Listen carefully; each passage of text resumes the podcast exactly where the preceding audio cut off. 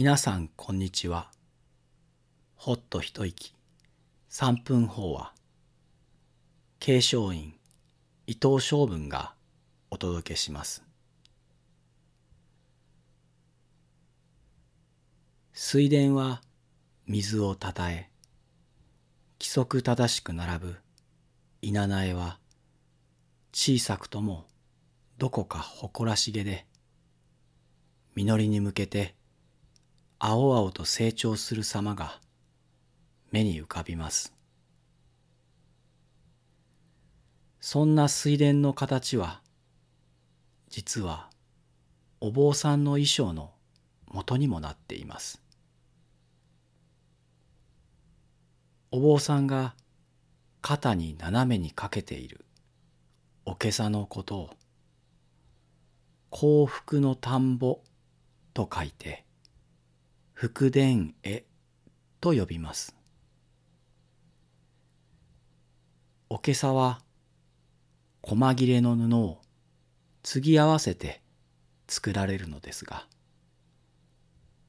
継ぎ合わされた模様を水田とあぜ道に見立て福田と呼ばれるのです。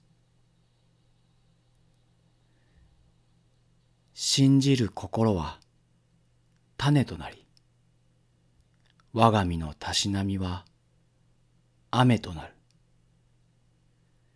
精進を牛とし知恵は手綱となる。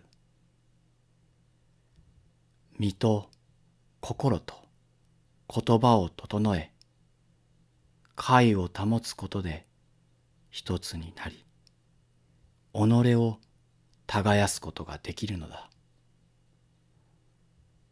お釈迦様のこの言葉に表されるように私たちの農耕の営みは仏道そのものです。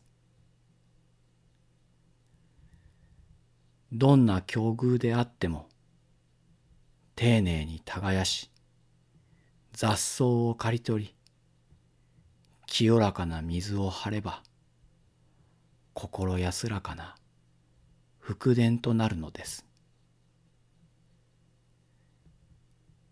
美しい水田の風景は私たちに丁寧な日々の営みの大切さを教えてくれます。